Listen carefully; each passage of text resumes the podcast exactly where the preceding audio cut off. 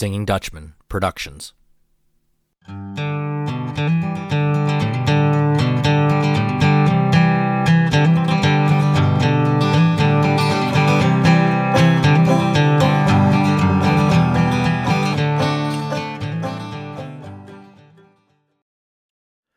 Hello, and welcome to Doug's Front Porch, a podcast where I get to sit down with friends, old and new, and have honest conversations. Today, I welcome Josh Brown to the front porch, an old friend who I haven't seen in a long time in person, and it's great to be able to catch up with you, even though it's virtually, Josh. But thanks so much for coming on the show, and welcome to the front porch. Thanks so much for having me, and good to see you too.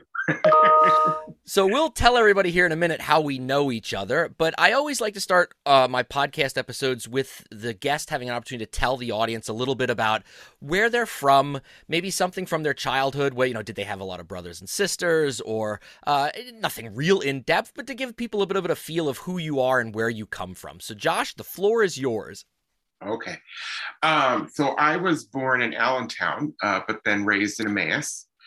Um, and uh, yeah, I was raised pretty much, you know, completely surrounded by family.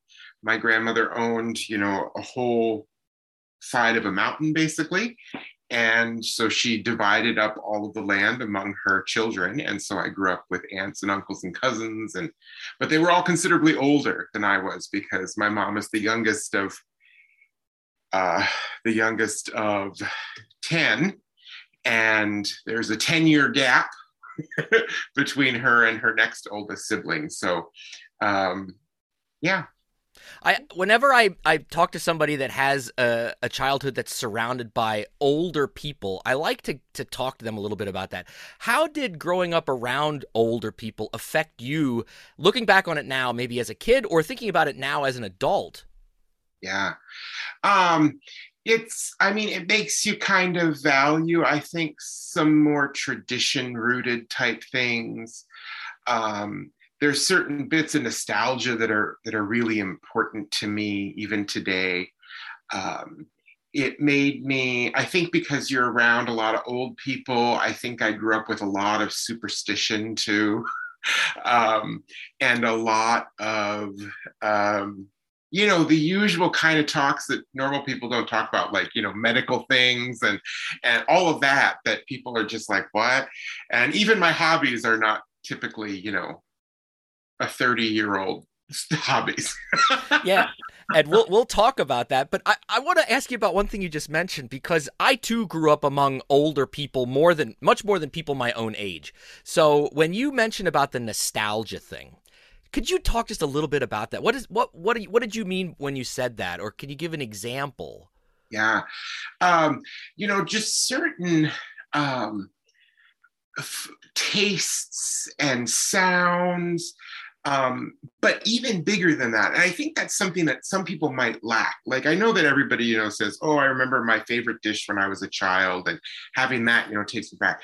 But it's a little bit more than just that. It's it's the rhythm to the whole thing. It's it's it's the rhythm of of life that it was then and then I compare that to now, right? So I'm, you know, completely distant from that home um, and living, you know, nowhere near, you know, extended family as I was.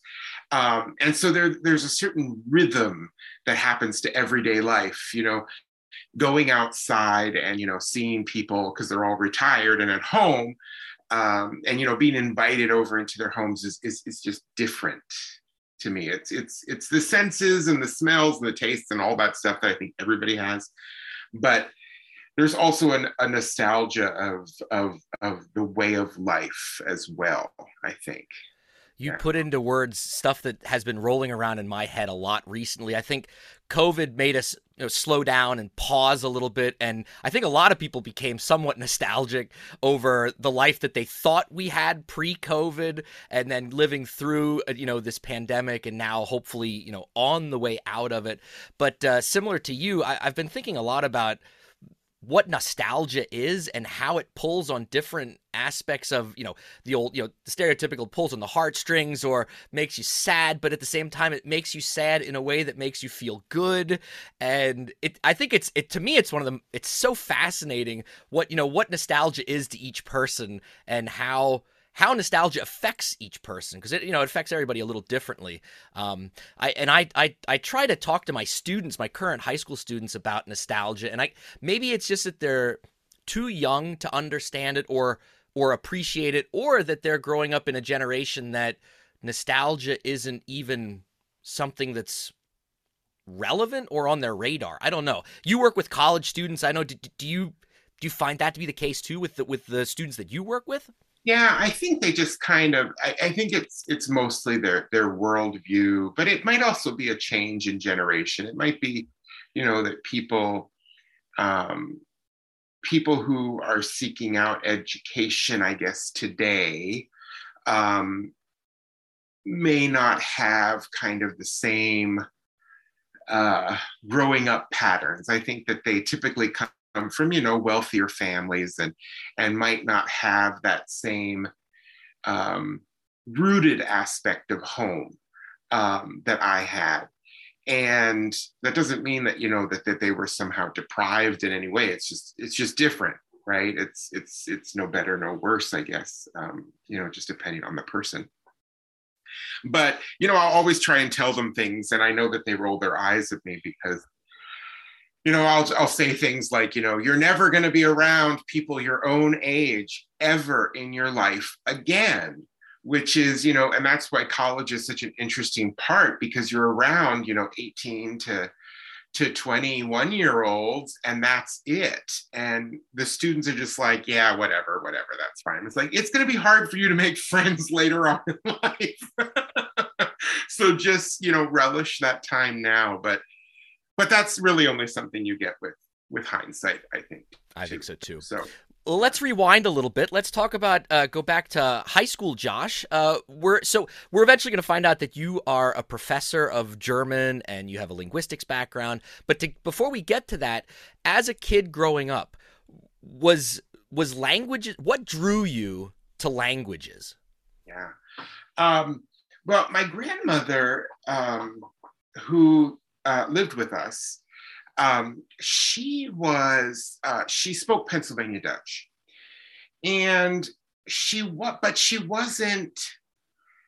She was Pennsylvania Dutch in certain ways, but wasn't Pennsylvania Dutch in other ways.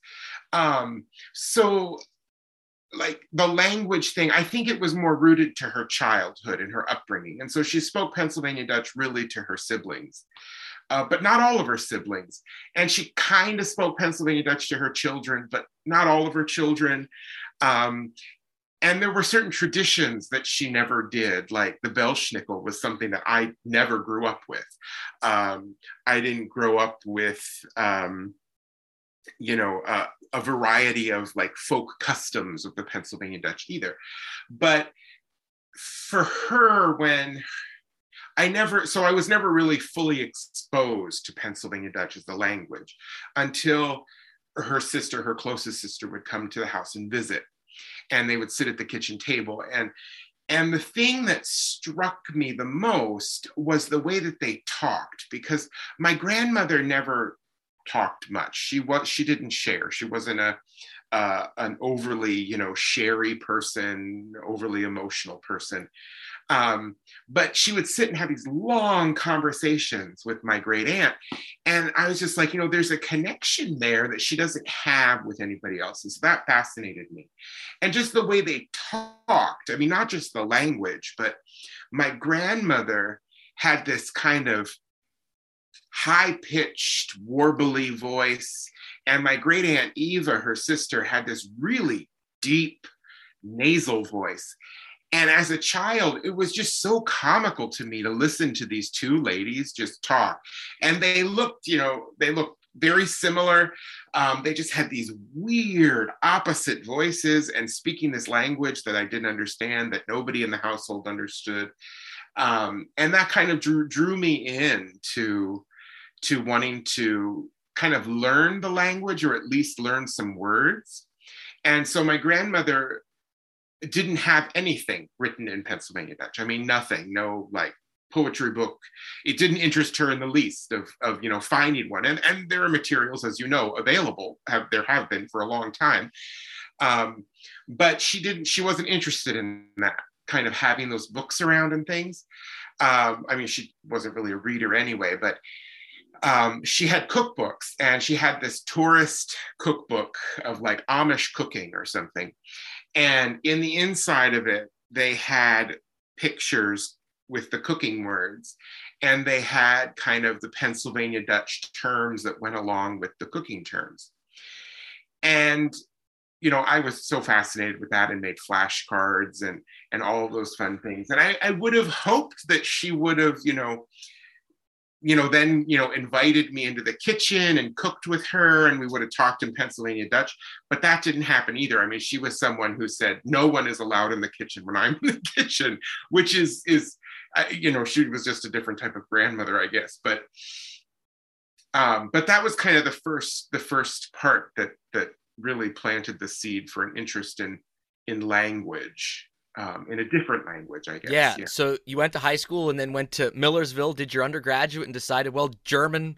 German's what I want to do, and you you really think it was it? I'm sure it wasn't just your grandmother's experience, but what what else was it about German that you said this is something I want to invest well my future in? Um, yeah, and so that wasn't the deciding factor at all. Interestingly, like to take German I mean, the fact that I have Pennsylvania Dutch ancestry, that I was interested in Pennsylvania Dutch, that never crossed my mind at all.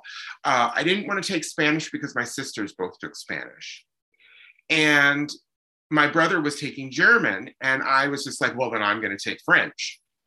And so I took French, and um, and I was I went down to the guidance counselor, I think, and I said, you know, I kind of had signed up for classes and and I said, you know, could I fit in French and German? And she says, no, you have to pick one. And I thought about it and there was a lady that went to our church who was the high school German teacher. And we knew her. She was a very good friend of the family and everything like that. And it was just like, well, you know, she's hilarious. I had, I was her, you know, teaching assistant for you know vacation church school for years and years and years and and i adored her and just her whole kind of vibe and things like that. And so i said i think i'll take german. And so and i so i just decided to do german and see where it went. And but it was no conscious decision because of my ancestry or anything um, that i knew about the language that would have interested me that would have gotten a career or anything. It was complete complete happenstance. so you so you studied German in high school and then you decided, well, I'm going to take this farther and go to yeah. undergraduate at Millersville, and, and then you had the opportunity to study abroad in Germany. Um, what was what was you know in a in a short uh not in a really long answer but what was what did you take away from your time abroad? I mean that that's a huge question i know because i did it and i know that i could talk for hours about that but if you were to tell somebody you know like a minute dinner conversation why you know what was the what what was what was so great about you for you studying abroad? What would you say to people Oh, it was just the experience. I mean, just the, eh, the the countless experiences, like one after the next, after the next, after the next, because you're so rooted in in your day to day life and everything that happens, and so almost every day, even there, you know, even though there I was in a routine to some extent, every new every new experience was just new to me and it was a challenge that you have to adapt to and you have to get used to. And I think that's hard for people who ha- didn't may not have the opportunity to go abroad or study abroad for an extended amount of time is that it's it's that kind of those new experiences that you have literally every day. I mean it's it's not an exaggeration yeah. for me at least. No, yeah. I, I agree. I agree. So uh, the next step in your journey was off to Penn State uh, for graduate school. Uh, yeah. at, at, at what point did you say to yourself, I want to make a career out of German? And, what, and, and how did you reach that decision? um, it again was just like going into to undergrad. Um, I had been planning on being a high school German teacher and I was just like, you know, I would love to go back to my old high school and and you know teach German, and that would be fun, and take over for my German teacher and do that. And my advisor in undergrad um, was just like, well, you know, you like writing these research papers an awful lot. And I do and did and do. And, you know, uh, and it's just like, you know, I, I, do enjoy that, that aspect. And so he's like, why don't you go to grad school? And I had absolutely no idea about grad school. I mean, first generation college student, and now someone's telling me to go to grad school. Um, so he kind of, and that would be Leroy Hopkins, who you know, um, and he kind of, you know, pushed me into that direction. Now, he would have preferred to push me in the direction of comparative literature. Um, that was his kind of thing, but it was not my thing at all. Um, and so then I said, well, I'm mostly interested in language, so I'll do linguistics. And I didn't the German thing only probably came about because I ended up at Penn State. I think had I gone elsewhere, I applied two other places, um, and one of them was Wisconsin Madison. And I was accepted at Madison. And I think had I gone to Madison, I would have done a PhD in linguistics rather than German. Um, and probably done more work with like teaching English as a second language type things.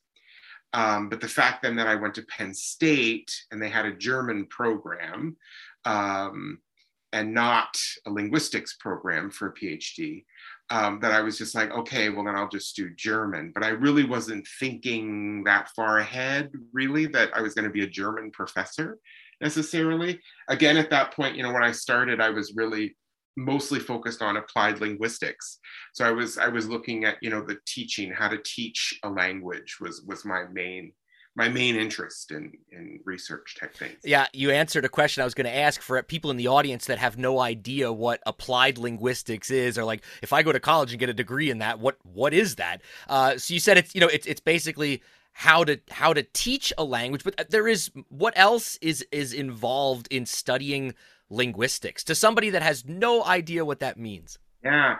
So, I mean, langu- linguistics is, is the scientific study of language. And so, um, anyone who studies linguistics would study all sorts of things. So, they typically have a few languages that they work with, and they look at everything from the sound system to the structure, what we would call the grammar, to the lexicon, the vocab, um, to other things like, you know, anything we do in language that that we think of as completely just stupid to talk about like you know compliments and um, making requests and things like that. People people study that you know and do comparative research between languages too.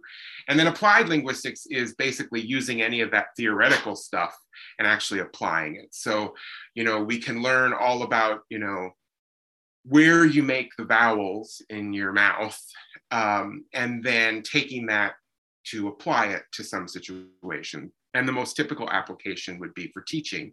So, how you teach a new set of sounds to students um, in the best way. So while at Penn State, you did a lot of field work, which is typical in a, in a graduate studies. Uh, can you talk a little bit about that experience, especially what you did over in Big Valley, and we can tell people a little bit about what where Big Valley is or what it is, uh, please. so Big Valley is is technically the Kishacoquillas Valley, um, and it is in Mifflin County. Um, it's part of the Appalachian Hill and Valley region of Pennsylvania. And um, it's not far from Penn State, not far at all, just, you know, over the mountains um, down 322. And um, it's a, a, very narrow um, and flat valley. It's odd. If, if no one's ever been there, I encourage you to go there.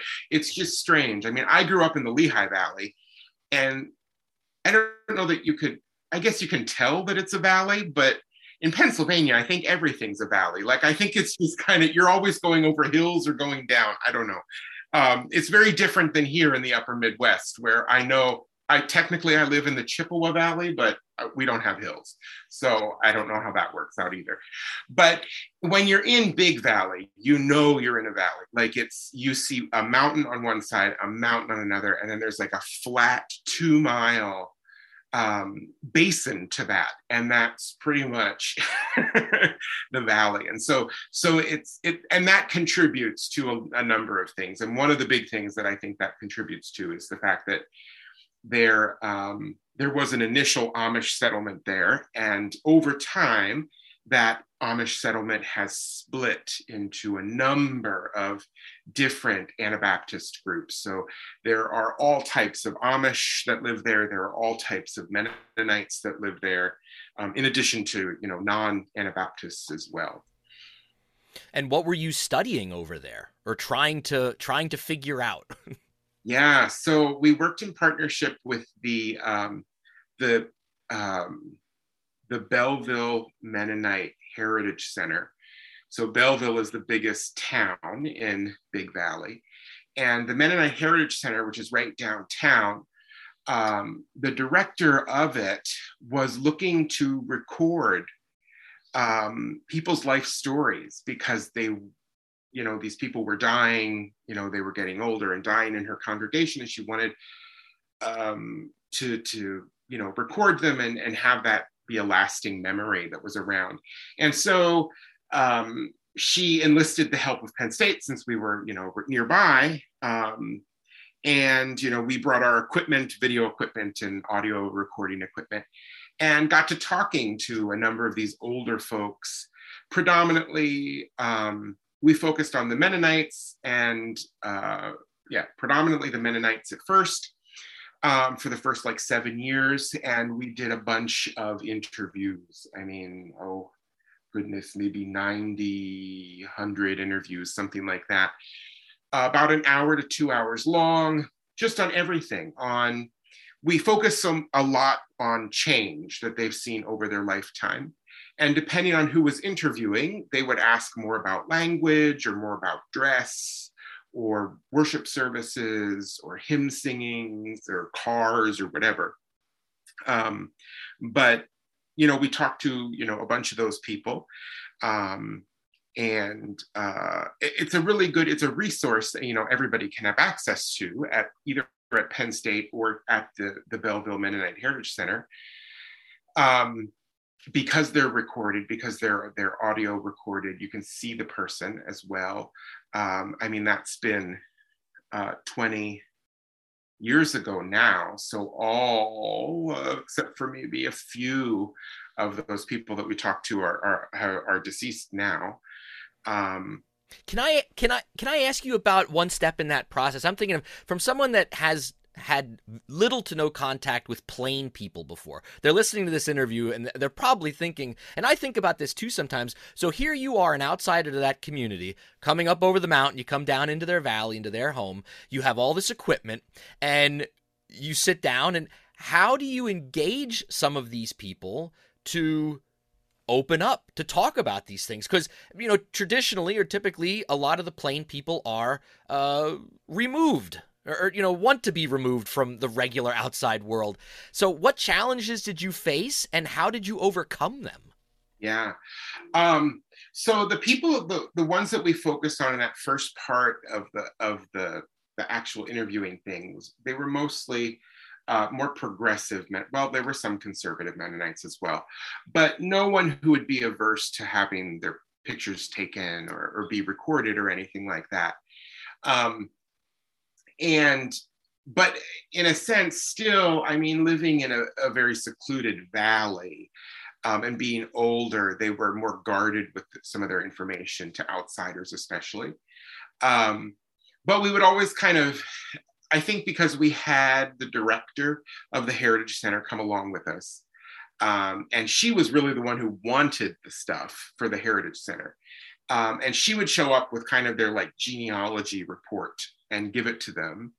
Um, and that was really what we were interested in. We weren't interested in, in anything, you know, that they would never have told anybody. You know, we are just like, you know, this is great for your for your you know you know your grandkids that come along after this or nieces and nephews or whoever um, and we would always at least for me i would always try to connect in some way on, on something that they were interested in and you always get that after the first few questions right um, one of the most important parts, and you know this as an interviewer, I can call you a professional interviewer now. Um, uh, is that you know you don't want your own ego to take place and by that i mean you know your own ego in terms of your own agenda and so i was interested in getting dissertation research results but i wanted to make sure that you know if the person wasn't interested in talking about language use i wasn't going to push language use but if they were interested in you know oh we sang out of this hymn book when we were little and then we decided to get this hymn book i could still get valuable stuff from that that i wanted to know um, and I learned a lot too. I learned a lot, a lot about you know four part hymn singing and shaped notes and um, and you know how to make half moon pies and and things that I never thought you know life skills that I never thought I would need. Technically, I guess I don't need. It's not really a life skill to know four part harmonies, but you never know.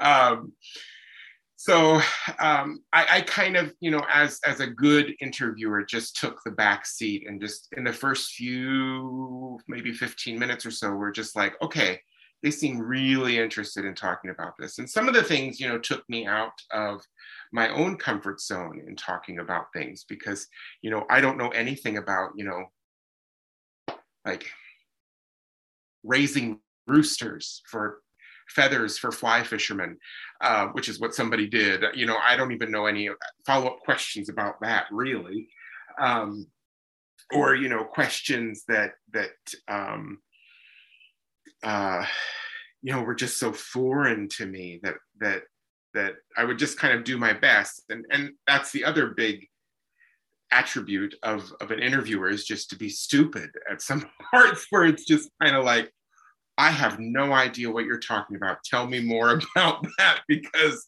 I've never heard of that before. And and it can go in really interesting ways, I think. Yeah. Yeah, no, I agree. I agree. So you got to spend time with a Mennonite community there during your PhD dissertation times. And then you've since then you've done other work with among the plain people, whether Amish communities or Mennonite communities, which, you know, uh, is is unique, of course, and as most a lot of Americans at least know who these people are, but beyond that there's a lot of misconceptions, myths, stereotypes. So I want to give you the opportunity because I have a couple follow-up questions in regards to that. The time that you've spent over the years working with these types of people. Um, what what do you let me start with this one. Whenever you go into contact with these people, what's something you hope to take away?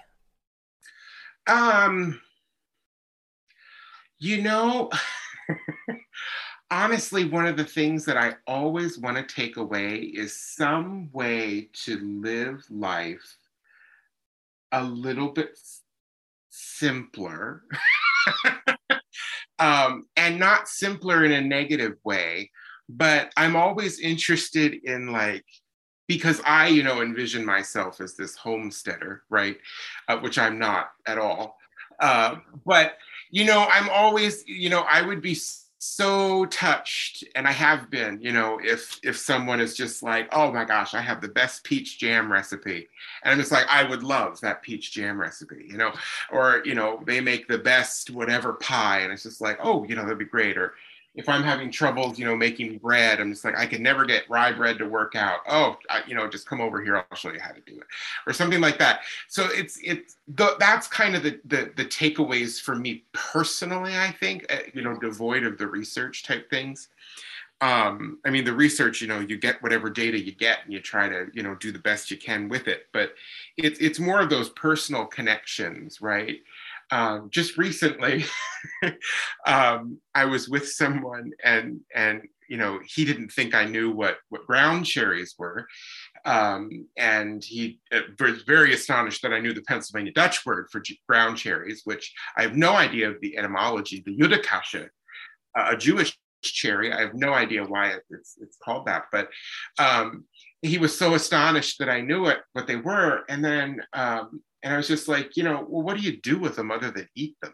Like, I just had no idea. And he's just like, oh my gosh, I'm making this fermented thing in the basement and you add it to the fresh goat milk that I get. And I was like, well, all right, let's try it. Let's see what um, so that to me is kind of learning new ways that people live is is always a nice take home i think uh, what are some of the greatest stereotypes about the plain people that are just not true yeah. from your from your experience Oh, uh, well, the big one is taxes, that they don't, they somehow are exempt from taxes. Um, I always get that. I teach a really large lecture course on campus about the Amish, and the big one is that they, you know, don't pay taxes. And of course, they pay taxes, right? Um, there's nothing about the Amish that makes them exempt from taxes. Now, that doesn't mean, for example, um, if it's an Amish owned business, they may not be required by law to pay Social Security taxes. But then the added part of that is they don't collect Social Security. So, but if they're employed by a non Amish community, they will certainly pay Social Security taxes, even though they're not collecting on Social Security. So that's one of them that the Amish pay taxes or don't pay taxes. They certainly do. Um, another stereotype is that the Amish are somehow um, they avoid modern medicine at all costs. And that's really a misconception. I think the Amish are not as quick to go to a doctor as we are in modern America. Um, probably very similar to rural parts of America, um, where people are more reticent to go to a doctor, more rely more on complementary or alternative medicine. Um, but there's nothing religiously that would bar them from um, from engaging with you know the modern advances in in medicine.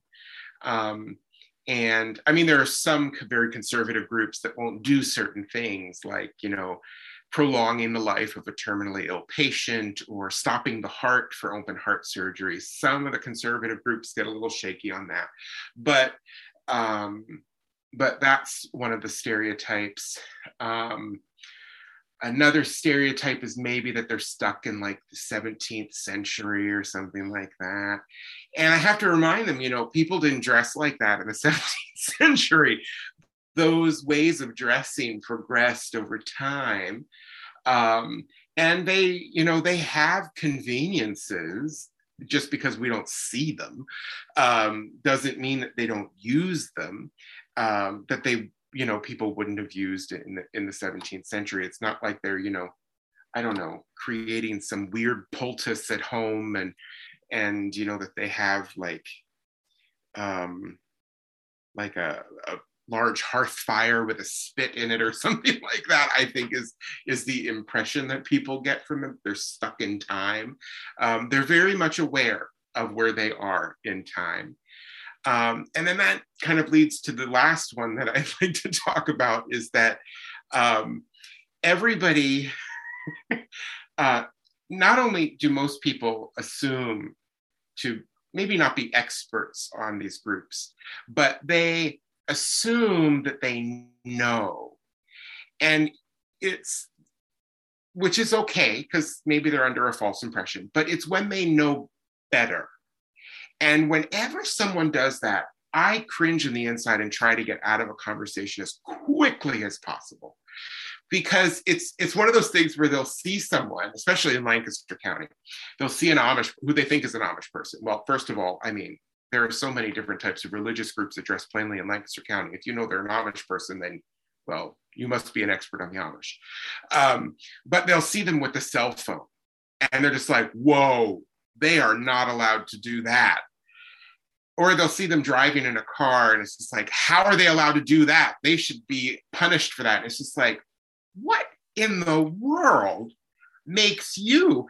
And you know, especially if it's someone who's a Christian, and I'm just like you know, they're Christian, you're Christian, and somehow you know their religion better than they do. You, you use a cell phone, you drive in a car, but somehow they're held up to this weirdly moral higher standard than the rest of us, and that we, it's our job as outsiders to police their every action. Um, that they're not Amish enough for us or something. It's a weird, it's a weird thing that I hear all the time. And I, as soon as I hear it, I'm just like, oh my gosh, I need to leave. So one one last question in regards to the Amish and the and the plain people, and you already hinted a little bit at this, but I wanted to ask you, with all of the years that you've worked with these people, what have they taught you? Besides, you said you know you learned a couple things about how to live a little bit more simpler, but is there are there bigger things like their their their speed of life have has that taught you something, or how they interact with each other has that yeah. taught you something? Yeah, yeah, both of those things. I mean, both of those things really hit the nail on the head. Um, there's a stillness that's hard to convey when you enter an Amish home. There's a stillness to it. And it's not, it's something that a lot of people, if they go in for the first time and they're just like, something was really off in that house, I don't know what it was. And it's just like, well, there's not like you know, for some groups, there isn't a refrigerator motor going. There's not like a computer booting up. There's not like a Wi-Fi that's constantly on. There are, you know, ceiling fans going or a TV in the background or a radio or whatever. There's it, it's just so quiet. It's just so still. And that I wish I could replicate. with um but you know i love my things as well. So I, that won't happen. Um, but there's that stillness and quietness and just kind of, and that permeates then through the person, I think, too. You know, it's it's much more of a stillness, sit down and talk a while rather than rushing in and rushing out. Um, and so that's probably been you know one of the biggest takeaways is that it's it, it it is that that stillness in the home but also the the connections that are built in the home.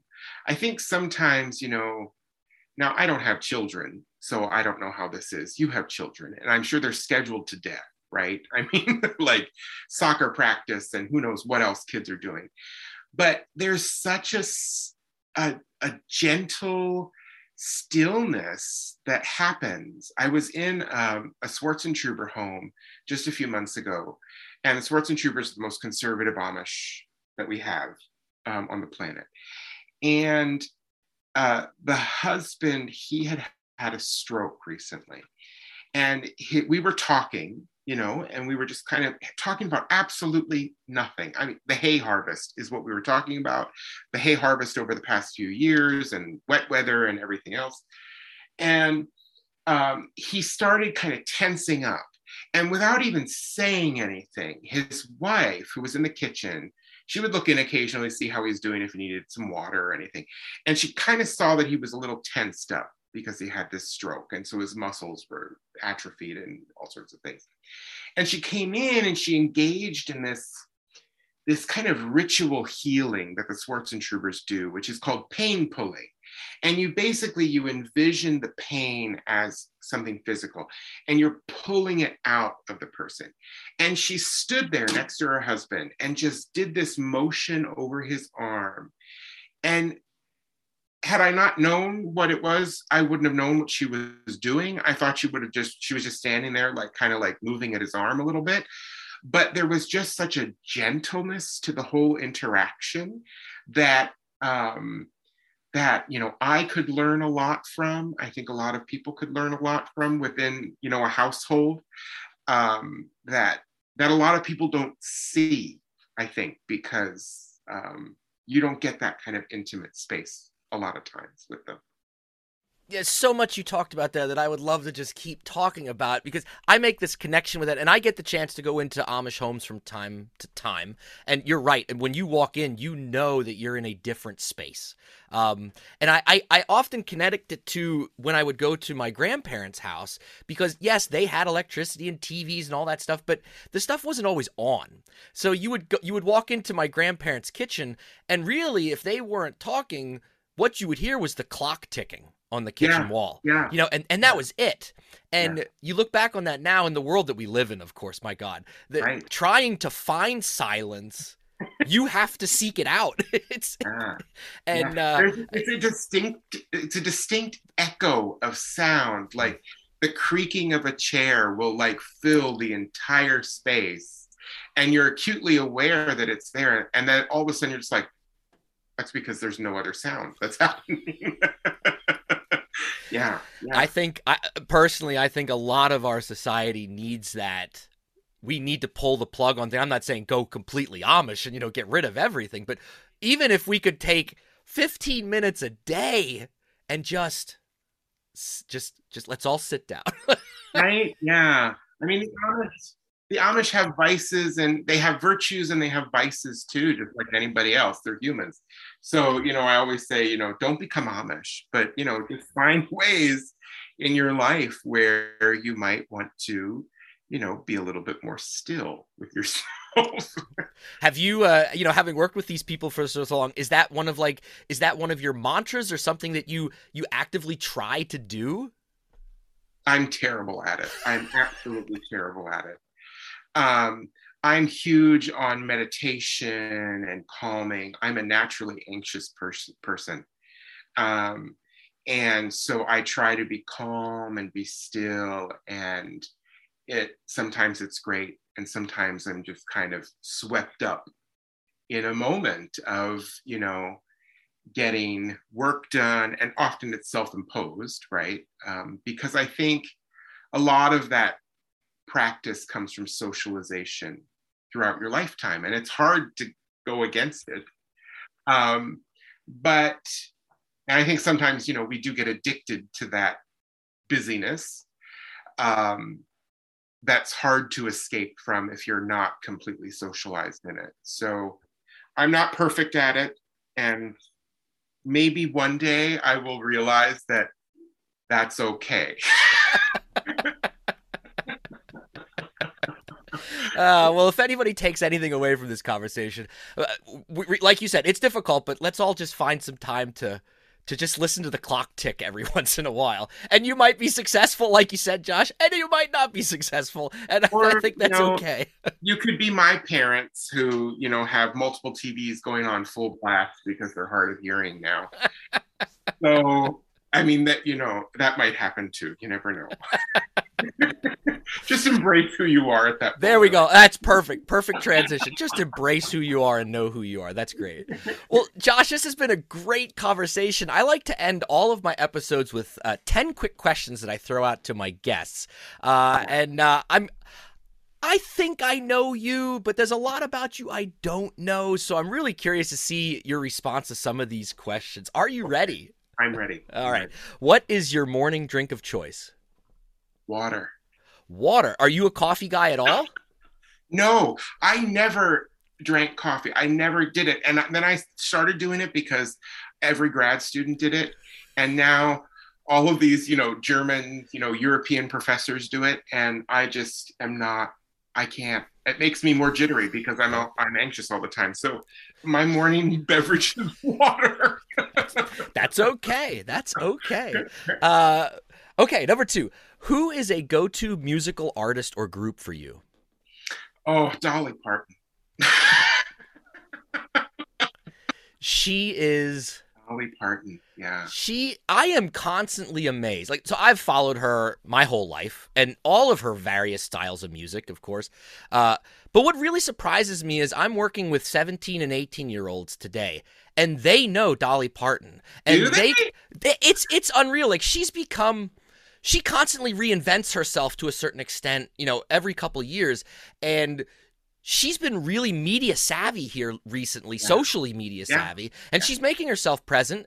And I have, st- and it blows me away too because I'll have kids that are almost predominantly listen to hip hop or, um, uh, yeah, pop music too to a certain extent. But then they'll pull out a Dolly Parton song, and I'm just like, you know Dolly Parton? Like, and then I, that always engages a great conversation. But no, wonderful choice, wonderful choice. Although recently, I have to say, because and this is the Pennsylvania Dutch connection. Well, tangentially, I guess, um, is that um, there was someone I don't know what school he was at. I can't remember, but he wrote his dissertation just recently about um, how he discovered Ephrata music, right? So Ephrata, the commune uh, the intentional community that's in Lancaster County. And um, that's connected to the German spiritualist movements of related Pennsylvania Dutch groups. But anyway, he found that we have been interpreting the notation of Ephrata music completely incorrectly. Um, and so he and a group of other singers um, sang Ephrata music as it sh- would have heard to the members of the Ephrata community. And it's on Spotify. It's Word in the Wilderness. And it is so oddly calming to listen to um, because there it's strange that and I don't know where these musical traditions would have come from because it's nothing that I would be familiar with at all. But um, but yeah, but I've been listening to that every once in a while if I need kind of a calming sound in the background. Yeah. I'll I'll link that in the show notes because oh I definitely want to check it out, but maybe the listeners will too. All right, great recommendation. We'll follow, we'll lead it off with a Dolly Parton song, and then we'll Right, close you know. with, we'll close with an Ephrata Cloister song. right, very different. But, yeah, there we go. From Jolene to uh yeah, one one of those. Yeah, that sounds good. All right, number 3. What is a movie that you can watch over and over again and it never gets old? Oh, the Dark Crystal. Oh, I'm not familiar with that at all. Wh- The Dark what? I- Jim Henson's The Dark Crystal from like the 80s? You know, you said Jim Henson, and now I'm making that connection. But I, I honestly don't think I've ever seen it. No, And, the- and I'm a huge, and I'm a huge Muppet fan. But uh, Oh my gosh, you need to see it. It's- okay, that's like oh, a that's on my list.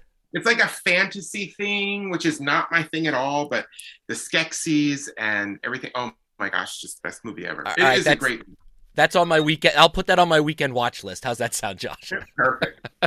All right, number four. Uh, and you do a lot of this, so I'll be curious to see what you say. What is the last thing that you read? Oh. Um I so for work it's boring, right? Because I read a bunch of scientific articles and things like that. But um for fun, I love Agatha Christie. Agatha Christie is like my go-to reading choice. Um and so the last thing that I read, I reread um, Murder at the Vicarage, which is one of my favorite Agatha Christie. Okay, there we go. I saw that there's a brand new uh, version of um, the Orient Express coming out. That was an Agatha Christie. Uh, I haven't had a chance to see it. Looks looks good. I don't know if it Yeah, how, it how true it is. That's a Hercule Poirot, and I'm not a fan of Poirot at all. I'm more of a Miss Marple. Obviously. Okay, okay. I don't know if anyone has gotten that impression yet that I'm more of a Miss Marple type person. Well, now they do. All right, number five. What is your favorite pizza topping? Uh, green olives. Oh, good choice. I like green olives. Yeah. Uh, laying on the beach or going for a hike? Hike. I hate the beach. Yeah. I'm, Unless Unless it's like a broody, dark New England beach with rocks. okay. Okay. I do not like the heat or the Caribbean Yeah. thing. No thanks. No that's, thanks. that's my that's not my cup of tea either. Um, I'm really curious about this question because I know you are a master, or uh, yeah, I'm gonna put that out there. You're a master at this. You've invited me over for dinner. What are you making? Oh my gosh. Um, huh. Because I see your posts on Instagram and I see that stuff, and I'm like, oh god, it looks so good. See, it would have to be something Pennsylvania Dutch, right? And so it would have to be Pennsylvania Dutch. So we'd have to start maybe with like um like a chicken corn soup, I think, right? Just to kind of whet the appetite. And then um probably oh see I love pig stomach yeah. and it's because everybody makes pig stomach in a very different way. hmm So I don't know. Maybe, maybe instead of me just making the pig stomach, I'd have you bring over a pig stomach and we try each other's pig stomach There we go. because it's just so different, and what you put in it is so different. Um, so yeah, something like that, and then oh, Oh, the big question: What are you making for dessert, Josh Brown? dessert. Oh my goodness, that's tough. My favorite thing to make is my grandmother's funny cake. Well, that's delicious. So I would probably make a funny cake. And then I'll have some coffee with it and you can have water. How's that sound? Right? Yeah, I know I'm totally not the donkey cake pie person that I should be, but that's just the way it is. All right. What is a dream vacation destination for you? Ooh. Um, hmm. I would love to go. So, somewhere that I've never been, that I'd love to go and see, uh, would probably be Japan. Hmm. Not Tokyo, because I'm not a fan of urban areas. Like, I'm not like all the lights and the electronic type things, but like um, somewhere naturey in in Japan would be would be lovely. I think. I think so too. I think so too. Josh, what's something you're afraid of? Bats. Bats. Okay. I love what bats do for the environment. I'm really glad that they're here, and I would love to protect them as long as I possibly can, and all of that. And I would never kill a bat or do anything to harm a bat. But when they enter my space, um, I irrationally, and it really is irrational. I mean, it's um, there was a bat at my house just over the wind as it was getting towards winter, trying to find a warm place to go. Um, and was just like flying at the window, like around my window. And I was so terrified of it that I closed my the door to that room, rolled up a towel and stuffed the towel underneath the thing and slept in the living room, which is completely surrounded by windows that the bat could then fly at anyway. So it's completely irrational and whatever, but I will I will fall to the ground and sob if if there's a bat flying about me. okay. but I love them for what they do. and I, I wish we had more of them to like eat all the mosquitoes and things. But yeah. That's great. All right, last question. What job, other than one that you've had, would you love to have? I would love to work in a museum or archives. I would love that. And the more that I'm in the classroom with this professory type things, maybe it's a midlife crisis. I don't know. Are you going? We're the same age. Are you going through a midlife crisis? Uh, maybe mid-career crisis or something like that. Yeah, kind of. I'm going through a mid-crisis of some sort, but I would love to come back to Pennsylvania and work in a museum or in archives or do something along that that that kind of vein um, outside of teaching. Uh, you know, the subjunctive to German students for eternity. but I would love, I would, I would love that. well, Josh, it has been an absolute pleasure to, to, to get to talk to you again. It's been too long and uh, great conversation. I'm, I'm sure the audience is going to get a lot out of at least getting a little bit more knowledge about the Amish. If they take anything away, that you know that it, they're not this they're not this thing that's on a shelf somewhere that we can just stand and look at.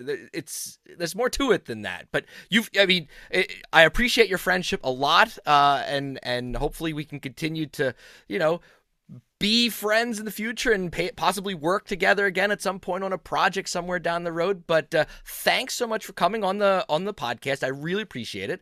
And uh, stay warm out there in Wisconsin. And hopefully, I hope I hope that you get the chance to move back to Pennsylvania sometime soon. Um, because in, in my in my mind that's home is home is where home is i know but at the same time pennsylvania is i think is calling you to at some point josh. we'll, well th- thanks so much josh. We'll be in touch soon. Thank you. Thank you for listening to Doug's Front Porch, a conversational podcast with your host, Doug Maidenford. If you enjoyed this episode, I'd love for you to subscribe, rate, and give a review on iTunes, Spotify, or wherever you get your podcasts from. Five stars only, please. Follow along on Facebook, Twitter, and Instagram. Just look for Doug's Front Porch. Also, please feel free to tell all of your friends about the show, and I'll see you all next time on My Front Porch.